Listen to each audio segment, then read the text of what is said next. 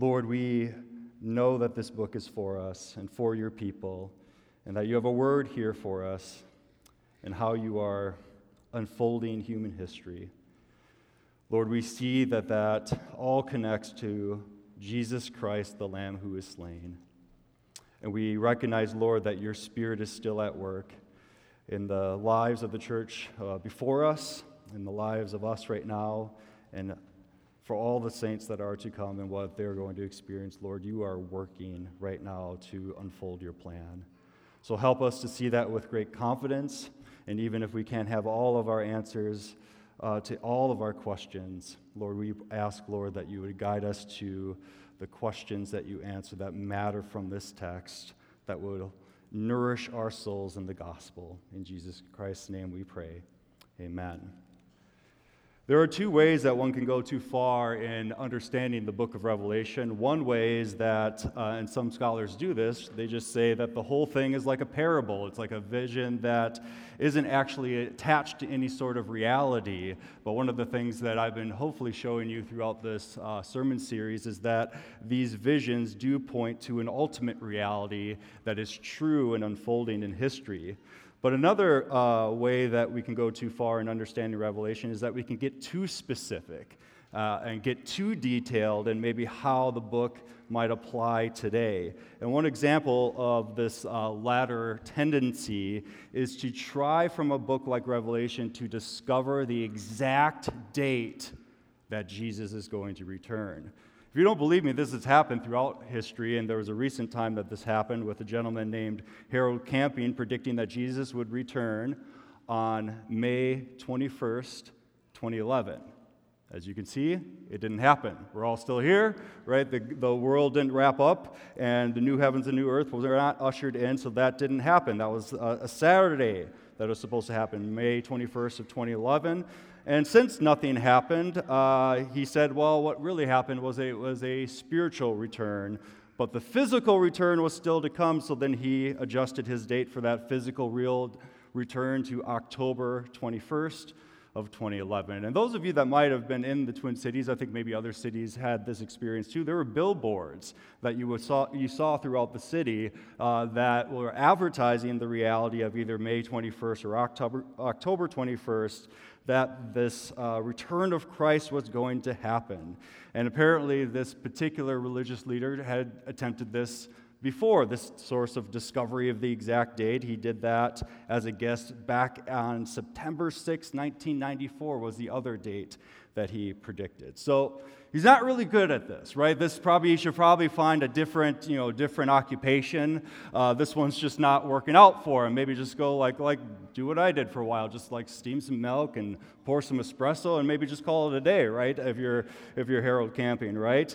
But he, he, he didn't get it right. And one of the things I actually remember from this time, because we started this church right around that time, we were about a year into it, and some of uh, the neighbor, actually right back here across the alley, and I can't remember if he did this on the May date or the October date, but he had this chair in the back alley that had clothing just laid out on it like somebody was zapped out of it right even like the empty shoes and everything just just hanging out there in the alleyway uh, pointing to us because he was aware of this prediction as well. Because as you remember, the, uh, there were billboards all over the city uh, that were advertising this.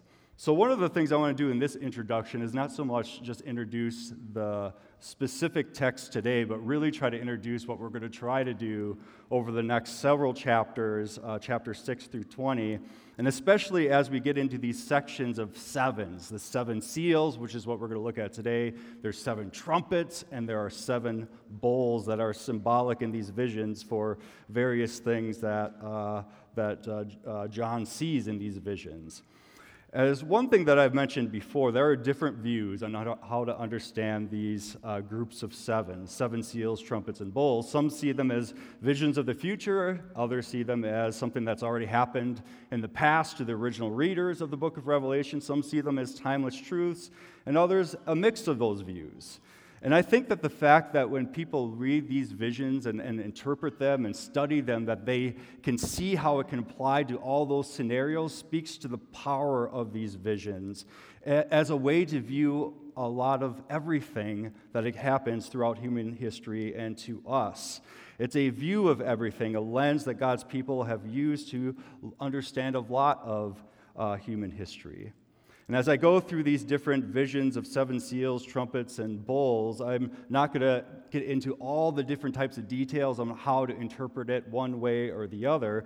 One of the things I'm hoping to do is really preach on the theology that is present in all of these visions, to, so that you can see maybe the theological questions that are being asked with each one of these visions and how each vision is trying to uh, answer those theological uh, questions. And I think in that way, you can kind of get wrapped up in the vision itself in a good way to try to try to picture this happening to you, that you're in John's skin a little bit, and this is a vision that you get caught up in, and maybe what that would have been like to experience it, uh, kind of independent of these bigger questions that God's people sometimes ask. And I want to remind you, as we said in the first sermon of this series, that this type of literature in the Bible, that, that Revelation is, the main point of this type of literature is to unmask the world so that we can see it from God's perspective in heaven. And that's what each one of these visions is trying to do. So, regardless of when these events are going to take place or if they already have taken place, and I do have opinions on these things, we got to remember that the main point of every one of these things is to, see, to show us as God's people that this is God's perspective on things and to mask these things for what they really are. A couple more introductions to these groups of seven, uh, just to get us started. Each one of them follows this formula of 4 2. Uh, so there's four things that happen a trumpet or uh, breaking seals, and then there's another two that are kind of clustered together. And then there's an interlude, and sometimes it's quite long, this kind of pause between uh, the last thing happening and the second to last thing happening. And seven in the book of Revelation, as I've already mentioned, symbolizes completion. And that, that we have three groups of seven is an emphasis of an ultimate expression of something. And so the seven seals, trumpets, and bowls, as one scholar says, is, quote, describes the complete, perfect erasure of evil. And that's what we're going to see in the chapters to come. Each of these sevens restates similar themes, but sometimes with different emphasis, and all of them end with God's judgment at the end. But there's also kind of an unfolding narrative that connects all of them together as well. So they're not just independent visions, but they're connected and intertwined. And you can see that God's judgment with each one of these series is, is getting more intense as it builds towards this big confrontation that's going to end uh, the book of Revelation, followed by the new creation in chapters 21 to 22. Uh, one scholar said it best to not see these clusters of seven as divided into three neat, tidy parts, nor to exclusively see them as a chronology, but it's almost like an artistic expression, like a song, where each part is unique, connected, and builds off one another, like a verse of a song that's continuing to build and be connected. So here we go. Picking up from last week, where we saw this heavenly vision of God's throne room and the slain lamb next to it, where the, where the slain lamb, Christ, takes the scroll from God's hand and he's about to snap seven different seals off that scroll. The scroll represented God's purposes and judgment. This is about to unfold, and that's what we get into in the vision today with Christ opening these seals. So let's get into it First, starting with four horsemen, all right? Gird your loins, brothers and sisters, here we go. Verses 1 to 2. I watched as the Lamb opened up the first of the seven seals. Then I heard one of the four living creatures say in a loud voice, like thunder, Come! I looked, and there before me was a white horse. Its rider held a bow, and he was given a crown, and he rode out as a conqueror bent on conquest.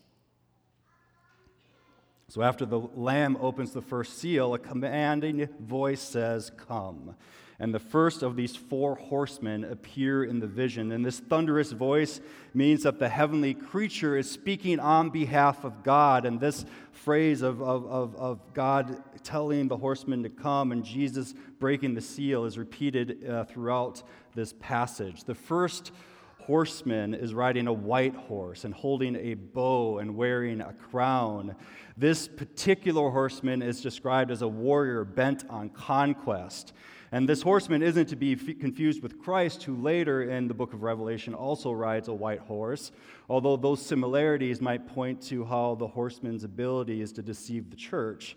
But this, in context, this horseman is bad. All these horsemen are bad. There's some discussion whether all four horsemen are evil powers, spiritual powers, or they're simply symbolic of human depravity. And for me, it's hard to untangle those two in the book of Revelation because when someone considers the brokenness of the world, uh, both are intertwined, that there are indeed very real spiritual powers that influence our flesh and bring out the worst of sinful tendencies out of humanity. Nonetheless, each horseman does represent an aspect of evil and depravity that is true of the broken world to come and what is true throughout human history. And so, this first horseman on the white horse points to the evil and depravity of subjecting others through force. This might happen when one nation overtakes another, but it also happens in everyday life, like in work or the economy when somebody uses power influence to run over a coworker to get ahead. This is what the horseman represents. And then we have the second one, verses 3 through 4. When the Lamb opened the second seal, I heard the second living creature say, Come. Then another horse came out, a fiery red one. Its rider was given power to take peace from the earth and to make people kill each other. To him was given a large sword. So, this is a red horse, and the person on it has a large sword. And red represents blood, and with the sword, the horseman takes peace by getting people to violently turn on one another, even to the point of killing one another. This is a picture of not only civil war, but any of the wicked and creative ways that humanity makes somebody into a different group to, to justify violence and injustice towards that other group. And it's really important to note that throughout the book of Revelation, this language of killing, or some translations will say slaying, is specifically applied to Christians and those who violently oppose Christians because of their belief in Christ. We have another horseman in verses 5 through 6. When the Lamb opened the third seal, I heard the third living creature say, Come, and I looked, and there before me was a black horse. Its rider was holding a pair of scales in his hand. Then I heard what sounded like a voice among the four living creatures saying, Two pounds of wheat for a day's wages, and six pounds of barley for a day's wages, and do not damage the oil and the wine. There's a lot of things going on here. This horse is a, a, horseman is on a black horse with a pair of scales, and black represents mourning and grief and the scales are connected with the sayings that were at the end there about weighing life's essentials to see how much that they cost.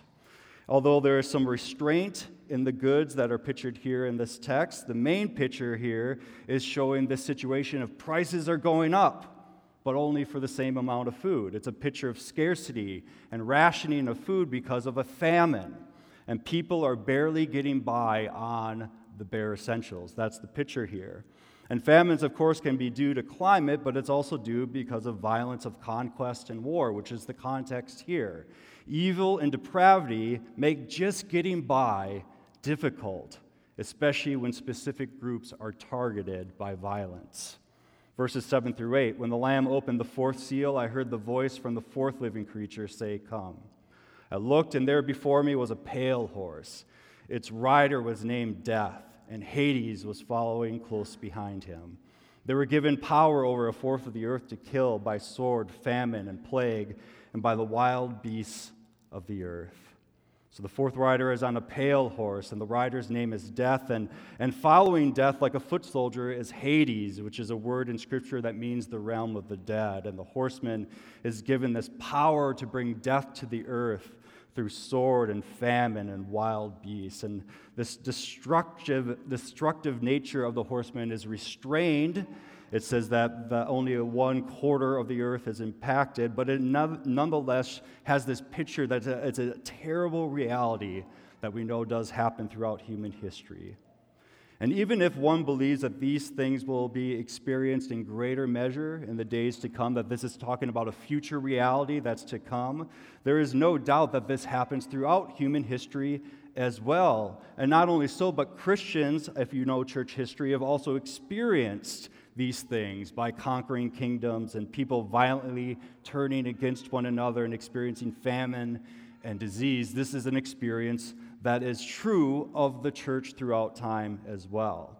So here's the point of the vision thus far. If you're getting wrapped up into this vision with John and you're seeing these terrifying horsemen emerge, but one of the things that keeps on repeating, and this is important for the reader to understand, is that the Lamb is the one opening the seals, and God is calling the riders forth. And what this is showing is that God is not blindsided by what's happening in the world nor have things gotten so out of control that he's powerless to do anything about it. This vision at this point makes it clear that God is not responsible for evil on the one hand, and then yet that depravity of this world and also these realities that we face is not greater than God himself. God is still on the throne, and the Lamb is still unlocking God's judgment by breaking the seals on the scroll. That's how we should be sensing what's happening so far in this vision. But when is God's judgment going to come? And when it does come, who can stand on that awful day? And those are the two questions that come out of breaking the fifth seal and the sixth seal. Let's look at that. Verses 9 through 11. This is with the fifth seal that's broke. When he opened the fifth seal, I saw under the altar the souls of those who had been slain because of the word of God and the testimony they had maintained. They called out in a loud voice, How long, sovereign Lord, holy and true, until you judge the inhabitants of the earth and avenge our blood? Then each of them was given a white robe, and they were told to wait a little longer until the full number of their fellow servants, their brothers and sisters, were killed, just as they had been. Here we see the vision is still connected to the heavenly throne room that happened and we got to see in chapters 4 and 5. And in this heavenly temple, underneath the altar in that temple, there are Christians who have faced suffering and violence that have been described so far. And they're pictured as under the altar to represent that they are in the presence of God and under his care. And these Christians see that this evil and depravity continues to be leveled against their other brothers and sisters who call on the name of Jesus, and they ask from God's heavenly throne room, How long until your judgment will come, God? This is a cry of justice from these Christians. It's a question, that Christians often ask throughout history, isn't it? How long? How long is this going to be going on for? When are you finally going to just put an end to the evil and the injustice that's happening. They're pictured as having and being given white robes, which symbolize their purity and righteousness, and they're told to wait, to wait a little longer. And for what? The text says for more Christians to face this suffering and even death. More brothers and sisters will have to face these realities, and, and, and like Christ, they too will experience evil and depravity in this world, and for Christ, that led to the point of death and death on a cross. So, so far, that's not a very satisfying answer. How long, O Lord? Well, we need more Christians to suffer.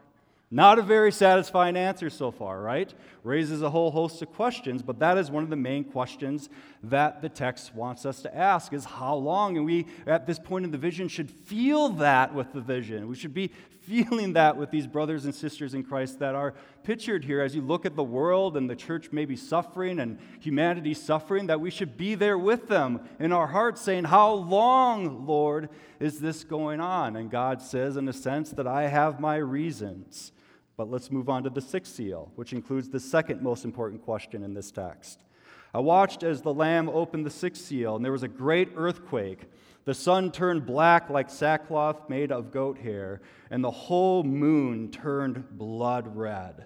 And the stars in the sky fell to the earth as figs drop from a fig tree when shaken by a strong wind. The heavens recede like a scroll being rolled up, and every mountain and island was removed from its place. Then the kings of the earth, the princes, the generals, the rich, the mighty, and everyone else, both slave and free, hid in caves and among the rocks of the mountains. They called to the mountains and the rocks, Fall on us and hide us from the face of him who sits on the throne and from the wrath of the Lamb, for the great day of their wrath has come, and who can withstand it? That is intense.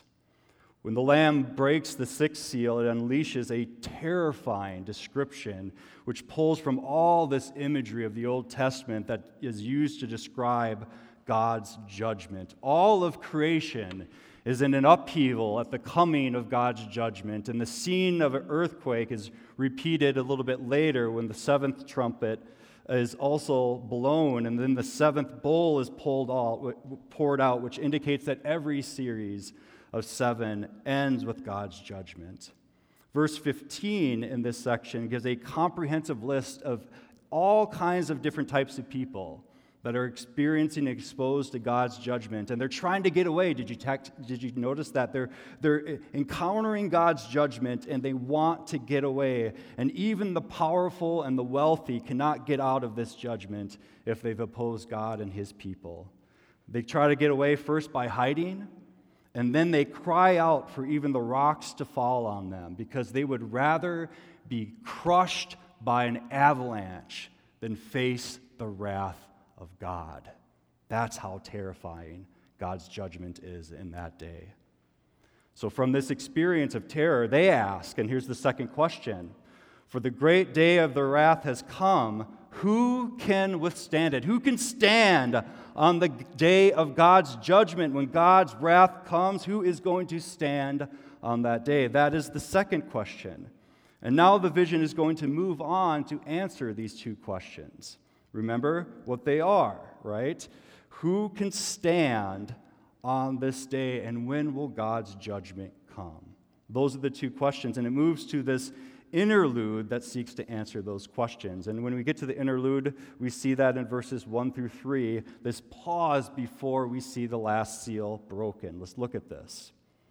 Verses uh, chapter, five, uh, chapter 7, verses 1 through 3. After this, I saw four angels standing at the four corners of the earth holding back the four winds of the earth to prevent any wind from blowing on the land or on the sea or on any tree. Then I saw another angel coming up from the east having the seal of the living God. He called out in a loud voice to the four angels who had been given power to harm the land and the sea Do not harm the land or the sea or the trees until we put a seal on the foreheads of the servants of God. These four angels are seen as standing on the four corners of the earth, which is the way that scriptures talk about the entire world. That's the way that it talks about it. They are holding back and restraining the devastation, which includes the evil and depravity that was described as, as being unleashed with those four horsemen. And then another angel comes into the scene, and he's carrying uh, the seal of the living God. And scholars often think that the seal is a signet ring which is something that ancient kings would use to seal documents, and by doing so, it would display the king's ownership or the authority over something. And here, the seal is not on a document, but on who? A person, a people. This is the King of Kings who sits on the throne, and he is sealing his people. And so, this is saying that there are certain ways that God's people cannot be harmed by what is going on. And what is that exactly? They're getting caught up in conquests and civil war and famine and disease. It doesn't sound like much restraint, does it? It still sounds very awful. But the text is going to go on and show us that these people who belong to God, they are protected where it matters most. Let's look at verse 4 of chapter 7. Then I heard the number of those who were sealed 144,000 from all tribes of Israel. What is going on here? Who is this sealed group of people? Verses 5 through 8, I won't read those, go on to detail how 12,000 people from different tribes or groups in Israel are the ones who are sealed. And these verses read like census data. Like if you ever read, read the book of uh, Numbers, it reads very similarly to the book of Numbers. And in the book of Numbers, the census, da- census data is about organizing an army uh, which is probably some of the significance that's being symbolized here. We'll get to that in a minute. Just kind of plug that into the back of your head right now. But what about the number itself? Why 144,000? And as we've been noting all along, numbers in the book of Revelation, even if they are literal, carry theological significance. 12 is a reference to the 12, 12 tribes of Israel, Uh, or 12 can refer to the apostles in the New Testament, and when they're taken together, it, it refers to all of God's people throughout time. Also, you have the number 1,000 in the book of Revelation carries the meaning of completeness. So, what you have here is 12 times 12 times 1,000.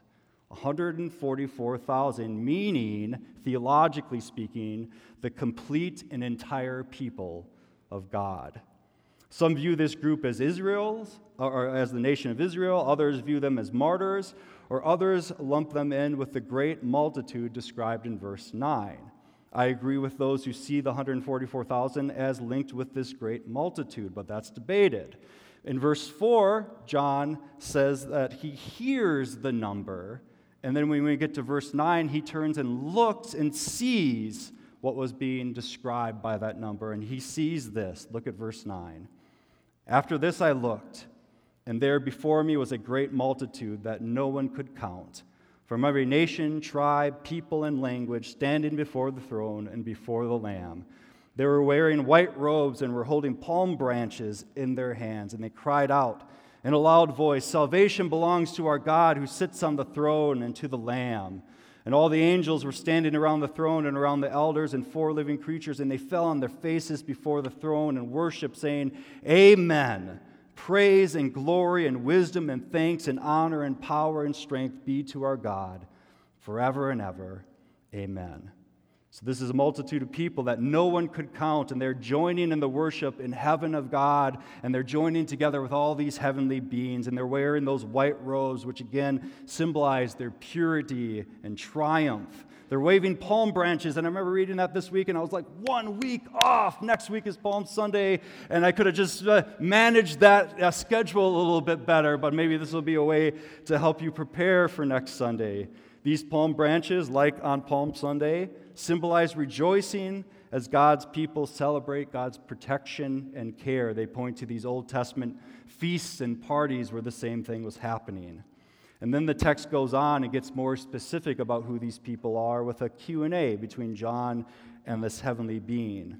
Revelation 7:13, then one of the elders, one of these heavenly beings asked me, "These in the white robes, who are they? Where did they come from?" I answered, "Sir, you know." And he said, "These are are they who have come out of the great tribulation. They have washed their robes and made them white in the blood of the lamb. I am so entertained by this q&a by the way. You have john experiencing this vision right? And the heavenly being asks him what's going on. And he's like kind of like how we read revelation like I don't know. You know. You should tell me what's going on, right? I just love that moment in the book of Revelation that even John, who's inspired to write this by the Holy Spirit, also is asking for a little bit of help. You tell me what's going on and who these people are. And he says that this is the multitude of people who are victorious and pure because of what? The blood of the Lamb. Christ's death and resurrection has, have made them conquerors and has made them righteous. And so when they wave these palm branches, they are celebrating the gospel, the good news that God so cared for his people that he sent his son to die on the cross to defeat sin, death, and evil through the sacrifice of his son. And they are also identified as those who have come out of the great tribulation. And that article, the, means there is something specific in mind. And certainly the details of Revelation are describing the events of that time, the great suffering or tribulation that's happening, not just the four horsemen of this chapter, but all the things that are about to be described in the other sections. And some view this great tribulation as something that has already happened, some view it as something that's going to happen in the future, or that some apply to tribulations or sufferings that Christians face throughout time, especially since the death and resurrection of Jesus. Now, I think this again, this diverse way of understanding this passage speaks to the power of this book to be, as one commentator says, a story of everything. That we can see, regardless of how you understand these events unfolding, if they have unfolded, if they are unfolding right now, or if they're going to uh, unfold in the days to come, there's no matter how it shakes out, there's no doubt that it applies to Christians throughout time, that we see ourselves caught up in the vision that's happening here, and we see ourselves asking these questions from the vision as well. And it's pointing to this great theology that all Christians should hold. And what is that theology? Let me try to put all this together now. Remember, in this vision, these Christians have faced persecution, war, famine, division, and death. It sounds like they have been the ones that have been conquered. But this vision is showing the reality that that is not the case. Remember, the, the numbers, the census data is pointing to maybe that this is being describing God's people as God's conquering army who is sealed by the King of Kings. That's the heavenly reality because on uh, in the earthly reality it looks like they're being conquered, but the heavenly reality is that they are the conquering army. And how this heavenly army conquers is much different than the armies of this world. The powers of this world conquer through force, but God's people conquer through faith. The powers of this world conquer by killing, but God's people lay down their lives. God's army and the followers of, of, of, of God in this army follow the example of the Lord Jesus, the slain lamb who conquers sin and death and the powers of evil by what? Laying down his life on the cross. And in addition, although they face so many horrible things, including death, they are protected where it matters most. Their faith is preserved by God, and they will not experience God's wrath, but rather his grace. As Jesus taught his followers in Matthew 10 28, do not be afraid of those who can kill the body but, not can kill the, but cannot kill the soul. Rather, be afraid of the one who can destroy both soul and body in hell. These are not those who are going to be destroyed by God's judgment. They will stand on that day because they are sealed, and they're sealed by the Holy Spirit. As 2 Corinthians 1 20 says, So, for no matter how many promises God has made, they are all yes in Christ. And so through him the amen is spoken by us to the glory of God. Now it is God who makes us makes both us and you stand firm in Christ. He's anointed us. He set his seal of ownership on us and put his spirit in our hearts as a deposit, guaranteeing what is to come. What is to come? God's judgment, and guaranteeing that in that day we will stand on that day of judgment. And one of the things, maybe to step away in application, is I mean, some of this description is obviously, most people here have probably not been caught up with this level of wickedness and depravity where you are in a war torn land and you've been persecuted but for your faith to the point of death. You probably haven't experienced that, but there are elements of this broken, depraved world that Christians always do face. And it creates so much uncertainty in our soul so much doubt in our faith. And, and, and as, as the call to worship said, so many questions for your tears, right? Why is this so hard? Why is this so painful? And you can feel that. And although the scriptures don't always answer every single question that we might have in those moments of pain and, and, and, and, suffering, it does answer the most important question, and that is this Nothing you will experience, Christian, will take away that seal that is tattooed on your soul because of the gospel of Jesus Christ. That you can take to heaven and stand before the Lord. That's what's being described in verse 15. They are standing before the throne of God and serve him day and night in his temple, and he who sits on the throne will shelter them eh, with his presence. And there they are, Christians standing before God and enjoying His presence. And once they are in His presence, notice how their experience will drastically change.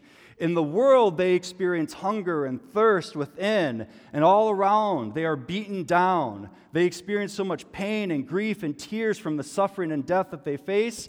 But now that they are before God and sheltered in His presence, what do they experience? Verses 16 through 17 Never again will they hunger Never again will they thirst. The sun will not beat down on them, nor any scorching heat. For the Lamb at the center of the throne will be their shepherd. He will lead them to springs of living water, and God will wipe away every tear from their eyes. Who will stand on that day of judgment? Answer those who persevere in the faith will stand on that day, and their tears will be no more. That's what this vision is saying. But then there's the second question that's still there When is God's judgment going to come? Let's go to the breaking of the seventh seal to see that. Verses 1 through 5 of chapter 8. Then the Lamb opened the seventh seal, and there was silence in heaven for about a half an hour. And I saw the seven angels who stand before God, and seven trumpets were given to them. An angel who had been given a golden censer came and stood before the altar. He was given much incense to offer with all the prayers of all of God's people on the golden altar in front of the throne. The smoke of the incense, together with the prayers of God's people, went up before God from the angel's hand. And then the angel took the censer filled it with fire from the altar, and hurled it to the earth. And there came pearls of thunder, rumbling flashes of lightning, and an earthquake. Here in these verses, you have the transition happening between the end of this first group of seven, of the seal being broken, and then the trumpets that are being introduced into the second uh, set of uh, vision that we're going to see of the seven trumpets. So that's happening, and this transition is taking place in the text. But what I want to focus on here is the opening of the last seal. And Christ opens the seal, and there's silence, which builds anticipation. Is God going to act? And the, the time, about a half hour, means that he acts very quickly. And the scene builds off of what has already been described when the sixth seal was broken. There's this terrifying judgment that's unleashed from God. And God here is answering the prayers of his people, saying, How long, O Lord? And so from the heavenly temple, an angel goes to the altar with this golden censer, with the prayers of all God's people being described like incense before the one on the throne, and he hears their prayers. And then the judgment is described as the angel taking that container filling it with fire, and throwing it down to the earth. And this is when God's ultimate judgment is unleashed. Described in very familiar terms from the Old Testament there's thunder, rumblings, flashes of lightning, and an earthquake. And God is hearing the prayers of his people for justice and judgment. And if you think that these descriptions of God's judgment are terrifying, wait till some of the ways it's described later in the book of Revelation. We'll get there. But let me end this way, all right? Because that was still a lot, all right? I hope, I hope you all need, you probably need some coffee or a nap or something after that, but let me, let me try to land the plane on this a little bit, all right? In light of this vision, it's very important for Christians to remember that they are sealed. And there are ways that we practically do that. The global church practically does that. And it's especially through what baptism and the Lord's Supper points to. It points to this deeper, heavenly reality that we are sealed by God in Christ through the power of the Holy Spirit. Baptism and the Lord's Supper are tangible reminders of the reality that we are sealed by God. They're described as ordinances, which means that, the, that this is given by God and instituted by Christ. But sacraments is another way that the Lord's Supper and baptism are described, which means that they are visible signs and seals as the answer to question 43 in the New City Catechism says, quote, the sacraments or ordinances given by God and instituted by Christ, namely baptism and the Lord's Supper, are visible signs and seals that we are bound together as a community of faith by his death and resurrection. By our use of them, the Holy Spirit more fully declares and seals the promises of the gospel to us. Brothers and sisters, you are sealed. You're going to be reminded of that again at this table. And as I've been preaching throughout the season of Lent, we also are going to do some baptisms on Easter Sunday, where people will declare publicly a heavenly reality that they too are sealed by the promises of God in Jesus Christ, where we are reminded of what is really true. That even though you are going to face a whole lot of things throughout your life, that are going to be challenging and hard and bring tears to your eyes, the reality is this that one thing will never change in your life, and it's what baptism and what the Lord's Supper point to that you are sealed by God in heaven by the blood of Jesus Christ, that it is being guaranteed by the Holy Spirit up until this day, until the day you are called home. Amen, brothers and sisters? Amen.